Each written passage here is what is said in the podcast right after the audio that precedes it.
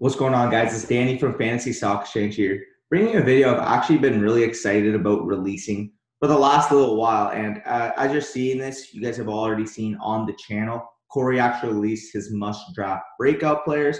Well, I'm actually going to attack the opposite end of the spectrum, my must-avoid players for the 2020 NFL season. And basically in this video, I'm just going to be going over guys that at their current ADP, quite simply, will absolutely not return value. I will bet a house on it, to be quite honest. And in general, I'm just not looking to have on any single one of my teams, regardless, even if they were a little cheaper, to be quite to be perfectly honest with that. But yeah, you guys are gonna know right off the bat. You're gonna see this title. You're already gonna know players right on your head from watching this channel, guys that we have absolutely harped on for the whole off season. But today, I'm just gonna outline those guys, five guys that I believe are the biggest busts, biggest traps, biggest landmines of the 2020 NFL season. But before I do that, let's hit the intro.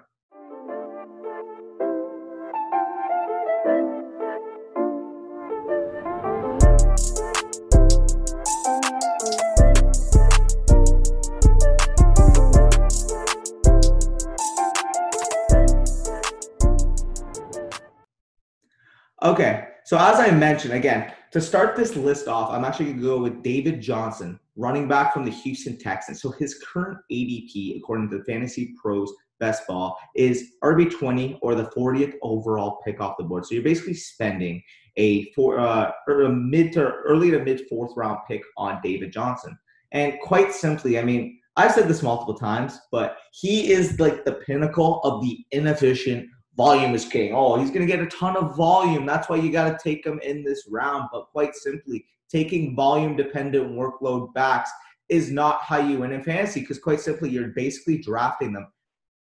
To be honest, past like their ceiling is non-existent to begin with. But anyways, let me get in on why David Johnson is a bust. So overall, I mean, this is a guy that is widely debated across the fantasy football industry. You got some guys thinking that he's going to return to his quote-unquote 2016 league winner type form, and guys like me who are actually realistic, who look at the possible traits of a guy who's actually diminishing as a player. Now, if you actually break down the stats via Player Profiler, I'll actually have this on the screen for you guys. It's just pretty pathetic how inefficient David Johnson was as a runner last year. Yes, you got the receiving aspect of David Johnson, which is why he was going to be good in the beginning of the 2019 season. But as I'm going to break down later on, those targets are not going to be available for the Texans. But anyways, going through the actual rushing efficiency of David Johnson. He was 55th in the league in true yards per carry, 48th in yards created, 63rd in yards created per touch, 54th in evaded tackles, and 36th in breakaway run rate. Now, people may say, oh, well, the Cardinals' offensive line is not the greatest. Those are metrics that actually evaluate the runner himself and not like as opposed to the offensive line. So again, true yards per carry is actually what the running back did in comparison to what the actual yards were blocked for, essentially. Yards created, I mean, plain and simple, he created those yards. So you guys understand that. 63rd in yards created per touch, how many yards he actually created. They actually measure that on Player Profiler. Evaded tackles, just making guys miss. And 36th in breakaway run rate, basically being able to break those big runs that we're looking for. All pathetic numbers. And actually, speaking of the Texans, you guys love to point out, oh, well, they made Carlos Hyde a 1,000-yard rusher last year. David Johnson is much better than Carlos Hyde, plain and simple. If they fed Carlos Hyde, DJ is a much better player. DJ will get a plenty of work. Well, as much as people don't want to admit this, if you actually look at the stats for last year, Carlos Hyde was similarly efficient to David Johnson, actually providing more efficiency on the ground with David Johnson, obviously, as I mentioned, being superior to the air. I mean, if you're actually looking at the true yards per carry of both backs, breakaway run rate, evaded tackles, and in general, yards created per touch, he actually outranked David Johnson in those metrics. So overall, again, Carlos Hyde was the RB40 in PPR points per game last year, and people are using him as an argument for taking David Johnson. Now, people are going to say, well, he's going to get the Carlos Hyde workload on the ground game while also having receiving value. That's not a guy you're going to be taking as the RB20 off the board at the 404 in a standard 12-team draft. That's just simply not worth it. You're taking basically a quote-unquote upgraded receiving version of Carlos Hyde, and you're making him your 4th overall selected player in fantasy football. That is just how you lose your leagues. So overall, people point at that receiving chop. As I mentioned, I'm going to get into this. I'm actually going to get into it now. However, when you break down the numbers, Deshaun Watson in his career with the Texans throws to his running backs at a 17% rate, which is actually second last in the league over that time frame. And last year specifically, the Texans running backs had a 15.3 target market share to the running back position, which was last in the league. And not to mention, they still have Duke Johnson, who was actually last year's leader in targets out of the backfield, still on the team. So, I mean, what is the true target upside for a guy like David Johnson? Because realistically, for him to actually return value, he would need 80, 90, 100 type targets to actually dispute the inefficiencies on the ground game that he's going to be having for this year. That's just simply not going to be available for him because, plain and simple, he's splitting with another capable receiving back the league low in target percentage to the position. So ultimately, well, I don't expect this guy to finish as the RB40 like a Carlos Hyde, but I mean, plain and simple, you're taking this guy as an RB2 right now at the RB20, low in RB2, but still an RB2, top 20 back. While I do think he's going to probably figure more so into that 24 to 30 range based solely on workload. This is a guy that can only return you RB20 value as his ceiling, and you're drafting him basically at his ceiling at this current point. So overall, I mean, David Johnson is just simply a guy that, yes, he may have helped you, as you guys are going to find a theme throughout this video. Yes, he may have helped you win your 2016 championship, but he's simply not that player that he was back then. Plain and simple, he doesn't have league-winning type upside. His ceiling is basically where you guys are taking him, and that's solely based on volume. But anyways, you guys have known my distaste for David Johnson on this channel for the last little while. Let me get into the second player on my bust video for today, and that's actually going to be Todd Gurley, running back from the Atlanta Falcons. So again, we've mentioned this guy a ton on the channel, but his current ADP is the RB15, 28th overall. You're spending an early third-round pick on this guy, which is just disgusting, to be quite honest. But again, as you guys know, we have talked about him multiple times, but let me just break into how inefficient he was as a runner last year. 48th in yards per touch, 42nd in breakaway run rate, 67th in yards created per touch. And people point out, whoa, Todd Gurley's actually a capable receiving back. He's actually a good receiving back, yada, yada, yada. 9 drops, which was worst amongst the position. I mean, he had a worse PFF receiving grade than freaking Kalen Ballage. You guys know how bad Kalen Ballage is. I mean, plain and simple, when Adam Gase is trying to trade a 7th for him and he still fails his physical, let me not get into Kalen Ballage, but you guys know that by now. But just in general, when you're actually breaking down the situation of Gurley, he, to be quite honest, they didn't know his health when they signed him. He just passed his physical before the start of training camp. They didn't know what they were getting with him during the quarantine. They've gone on record to say, we don't know the actual health situation of Todd Gurley right now, on record saying that. But if you're actually looking at it, what made Todd Gurley a relevant fantasy football player when he was breaking out? That 2017-2018 season, what made him that league winner, RB1 overall type player? Touchdowns. And if you're actually looking at it, just last year when he actually returned RB14 value, in PPR leagues last year. That was on 59 red zone touches, which ranked 3rd in the league, and he ranked #1 in 2017 and 18 with over 70. If you're actually looking at that, Devontae Freeman only vacates 25 red zone touches, which ranked 25th in the league last year. 59 for Gurley last year, 25 for what Devontae Freeman was able to do for you that last year. And you know what the difference there being? The Rams are one of the most run-committed teams in the red zone in the entire league. When you compare that to the Falcons are the number 2 team in pass-to-run split in the red zone at 63%. 102 pass attempts in the red zone last year.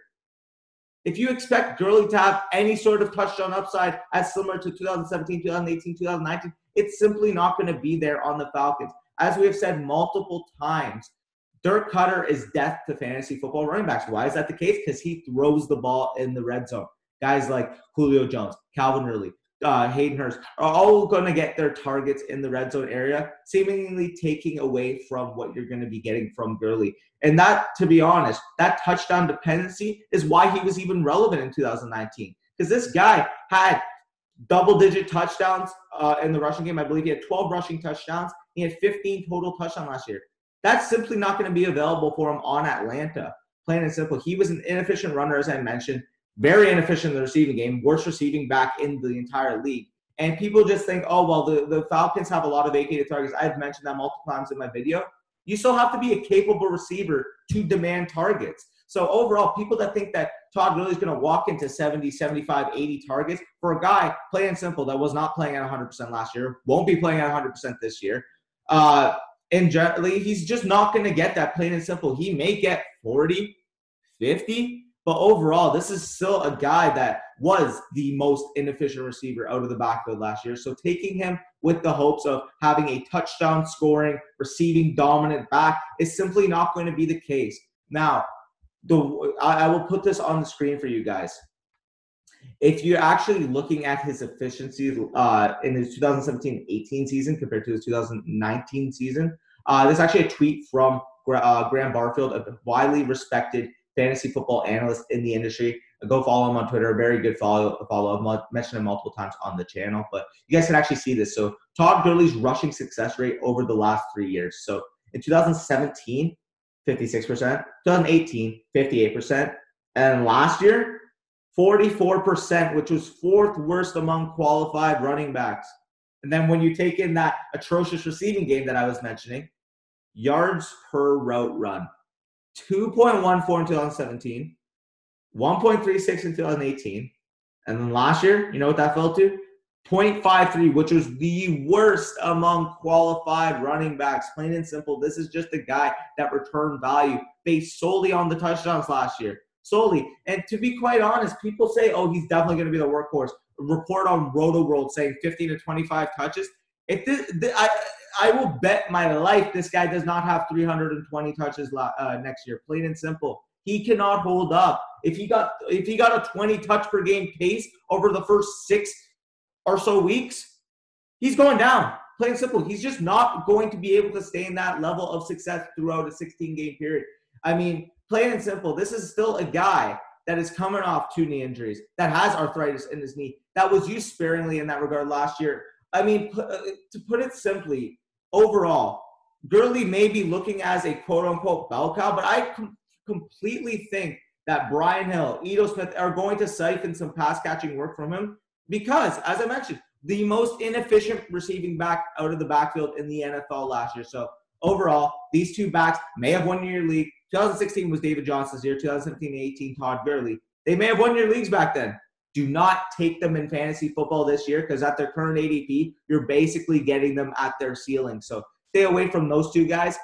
The third guy on the list, another guy we have talked about extensively on the channel, that's actually going to be AJ Green, wide receiver from the Cincinnati Bengals. So his current ADP is just ludicrous in my opinion. I mean, 70th overall, wide receiver 29. And this is a guy that actually fits the mold of the first two, in that they may have helped you win your leagues back in the day, but don't put all their stock into their quote-unquote merit, their quote-unquote name, when in reality, 2020, the situation is completely different. So when you're actually breaking down the situation of AJ Green, the first thing that people say, AJ Green is that huge value wide receiver one with upside, and it's just not true. I mean, people said the exact same last year, same thing last year. How'd that work out for you? Huge value, right? Yeah, it didn't play a game.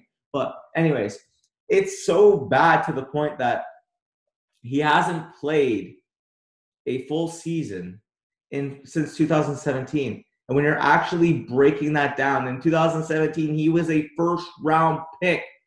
He had 143 targets. That's what you like to see?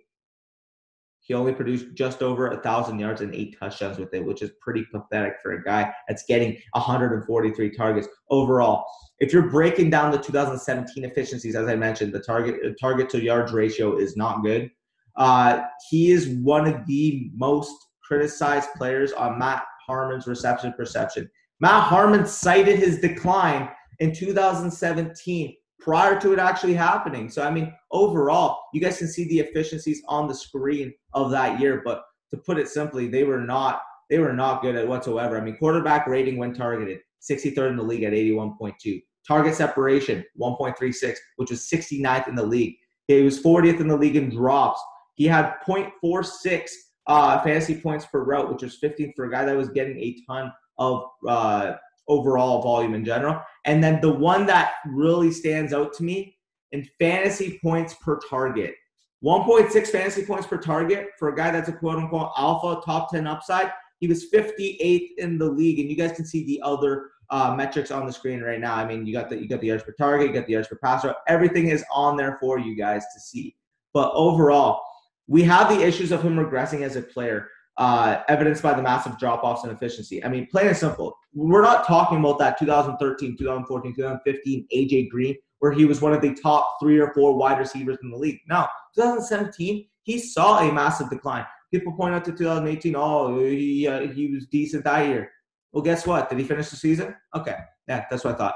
Anyways, this is a guy who is north of 30 years old that has played 10 games in the last 2 years, and people still think that he has this so-on-so top 10 upside. So overall, I'm actually going to cite a video for you guys to check out on the additional worry of AJ Green, and that is the injury history of him. So we actually had Dr. Edwin Porras of Fantasy Points join the channel to discuss injured receivers going into the 2020 NFL season, and what his thoughts are of the re-injury risk that they bring to the table when you're actually selecting them. So make sure you go check that out. But his exact words regarding AJ Green were, he can be healthy, but the question is, will he be productive? That's difficult to say. If you guys want to see the full breakdown of the injury history, again, I'll link it in the description. Go watch that. Excellent video. You'll see the thumbnail actually on the screen as I'm talking right now.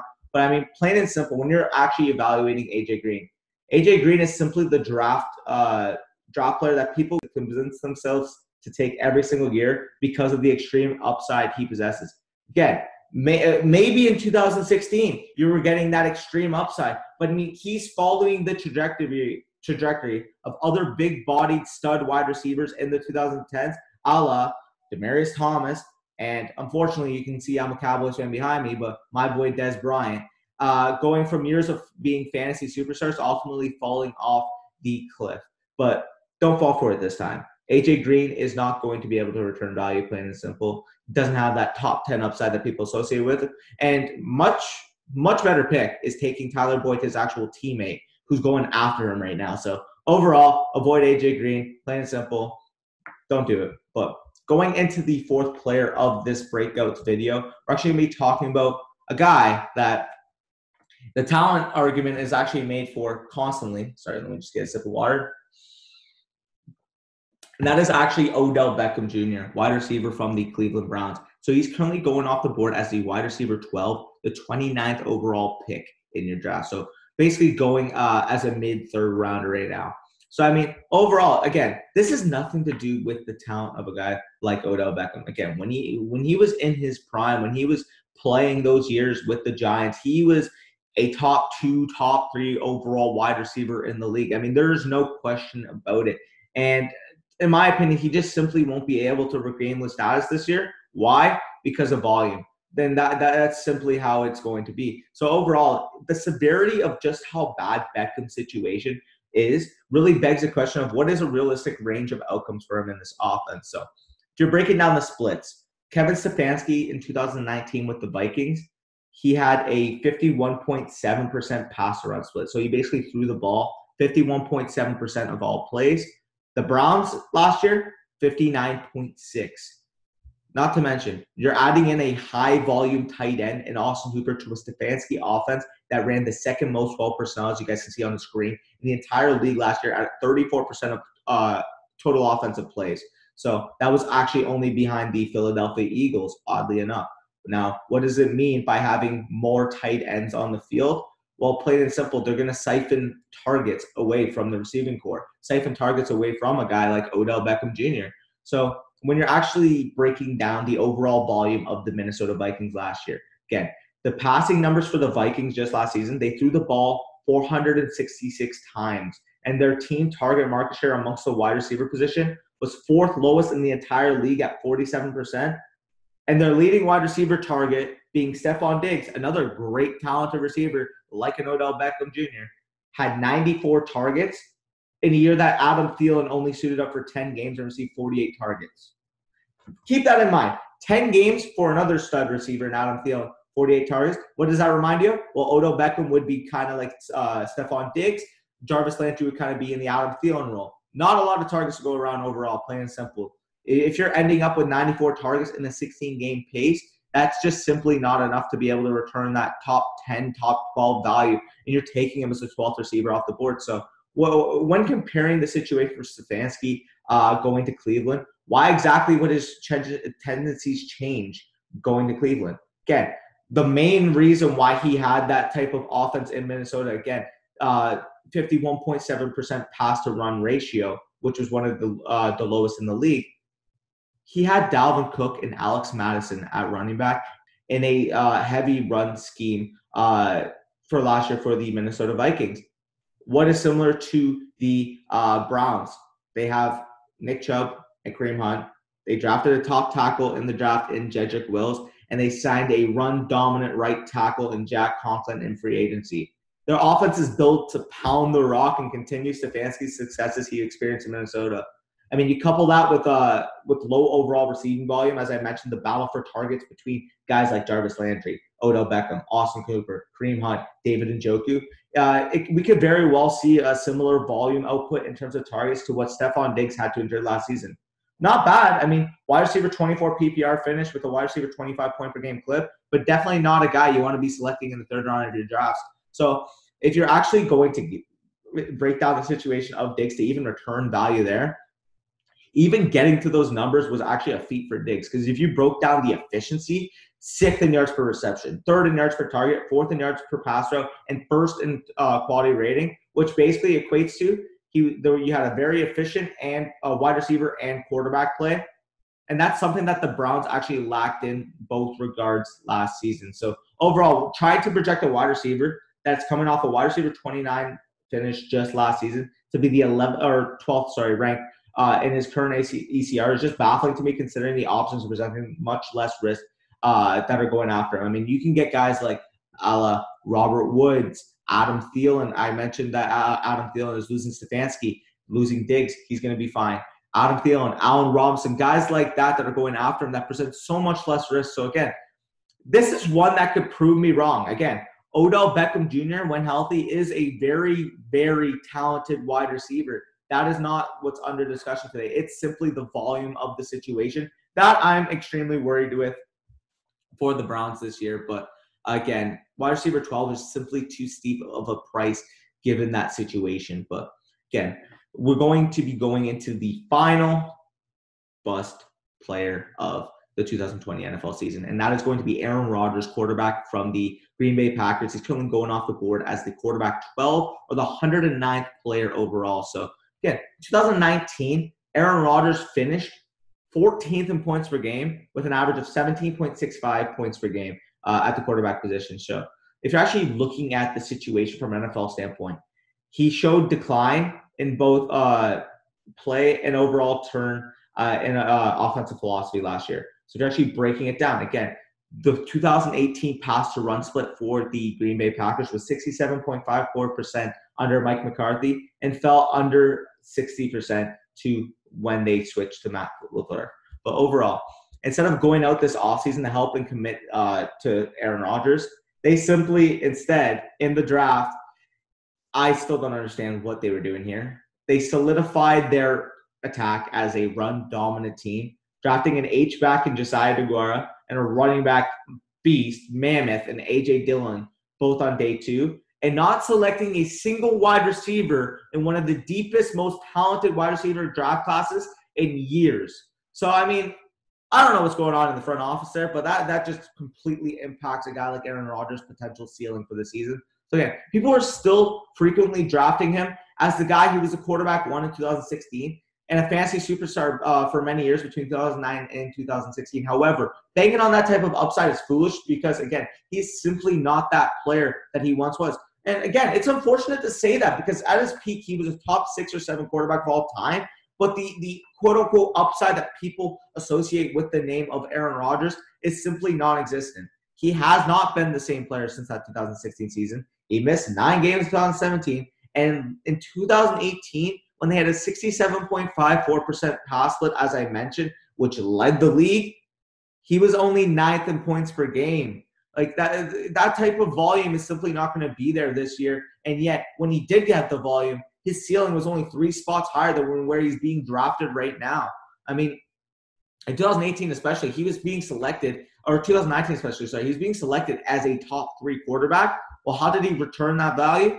He was a quarterback 14 on points per game. So if you're actually breaking down the actual advanced passing metrics of his 2019 performance compared to the MVP level Aaron Rodgers that we saw in 2016, I mean, the disparity is just quite simply disgusting to look at, but I will show you guys that on the screen. So in 2019, he ranked 23rd league-wide in completed air yards per completion at 5.6. He ranked 26th league-wide in completed air yards per attempt at 3.5. His bad throw percentage at 21.2% was actually the worst in the league, and his on-target percentage, 74.7%, ranked dead mediocre, dead average at 16th in the league. And when you're breaking down other metrics such as QBR, DVOA, and DYAR, he actually ranked 20th league-wide in QBR at 50.4, 13th in DVOA at 9%, and 8th in DYAR at 794. So overall, comparing those efficiencies to what he did when he was actually on his peak doing well, his 20th league-wide QBR in 2019 was actually 4th league-wide in QBR, 72.4 in 2016. 8th in DVOA at 18.7%, and 6th in DYAR at 1,279. So, again, you're going from 4th to 20th, 8th to 13th, and 6th to 8th, all declining in those regards from actual people that measure those metrics. But overall, those efficiency metrics are drastic. I mean, he's a fine quarterback, too. You want to get him out of value, and you're picking a super flex. You take a quarterback, too, later on. If he was, like, quarterback 15, 16 maybe off the board, you want a floor guy. Okay, I understand that. But, I mean, in general, he's just not going to return quarterback 1 value, top 12 value where you're actually currently taking him. Again, when you're looking at the numbers with Mike McCarthy as his head coach, he was at 63% pass-to-run split during that whole tenure. In 2016, for example, Green Bay ranked 2nd overall in pass-to-run split at 65% and 3rd in red zone pass-to-run split at 67%, as you guys can see on the screen. Compared to last year, those values dropped 16th league-wide at 60% and 11th in red zone pass-to-run split at 57%. Both of them dropping pretty significantly compared to the 2nd and 3rd rank, going to the 16th and 11th rank. So, I mean, you guys can see that all on the screen. You'll know what I'm talking about. But overall, then you also combine that with a clear decline in actual rushing production. Again, it makes sense. The guy is getting older. The guy has been through injuries. He doesn't want to take off and run as much. That is fine. However, in fantasy football, we are looking for that type of rushing upside if you simply don't present an elite level of passing upside. Again, in 2016, he had 67 rushing attempts for 369 rushing yards and 4 rushing touchdowns. Last year, those totals dropped to 46 attempts for 183 rushing yards and 1 rushing touchdown, and he ranked 14th in the league in rushing attempts and 16th in the league in rushing yards. So, again, while I acknowledge that the majority of the fantasy community isn't taking him with those types of expectations, you're not expecting him to finish as quarterback 1, I'm perfectly fine with you guys making that argument. However, I just don't see overall top 8 upside, period. Again, I mentioned 2018, he led the league in pass-to-run split with Green Bay, 9th in fantasy points per game. So overall, again, drafting high-profile names with low ceilings, to be honest, is just a seemingly low floor in general as well. I mean, a bunch of these guys, as I mentioned, have lower floors than a lot of the guys going in their area. I mean, that's just how you lose in fantasy football. You're looking at a guy like Aaron Rodgers. Just look at it from a broadened view. Green Bay has, what, Devontae Adams, Aaron Jones? What else do they have on offense to actually supplement a good Aaron Rodgers breakout finish? Because plain and simple, when he was doing it in Green Bay in his heyday, he had guys like Jordy Nelson, Donald Driver, Randall Cobb, guys like that, Greg Jennings, that were actual good contributors on the outside. Plain and simple, I will just have no shares of this guy in Aaron Rodgers because, quite simply, this is a situation that has a, as I mentioned, low floor with a low ceiling mix. And those are the type of picks in fantasy football that are literally going to lose you leagues. But overall, breaking down all five of these guys, what do they all have in common? They were all household top names in the 2015, 2016, 2017 area that simply are not the same player anymore. But because they were such elite fantasy football superstars back then, people are still going to give them the respect that they don't deserve and take them higher than they deserve to be. Again, I could be wrong with a guy like Odell because of talent, but the situation and the volume makes no sense overall. But anyways, as you guys will have seen already, we went through David Johnson as the first bust candidate, Todd Gurley as the second, AJ Green as the third, Odell Beckham Jr. as the fourth, and finally wrapping it up with Aaron Rodgers as the fifth bust candidate. So if you've made it this far in the video, I hope you guys have enjoyed so far. Comment down below what you guys think. I know this is going to be a widely debated video in the comments. A lot of you guys are going to be in there saying, oh, well, I believe in David Johnson or something like that. Feel free to comment whatever. Keep it civil. I will reply to you guys. And if there's anything in the video that I didn't cover, I will happily respond to you guys in the comments about that. Make sure if you enjoyed the video, go click the like button. It helps us a lot, helps us get in the algorithm for YouTube. And hit that subscribe button because over this last month, again, I believe we're at an 83% not subscribed to subscribe rate in terms of people who are actually viewing our videos. So if you guys are enjoying the content and you're watching the videos right now, just hit that sub button. It doesn't hurt. We're trying to grow this channel. We're coming at you with consistent daily content. So hope you guys enjoyed. This is Danny from the Fantasy Stock Exchange here, bringing you his biggest bust. Peace out, y'all.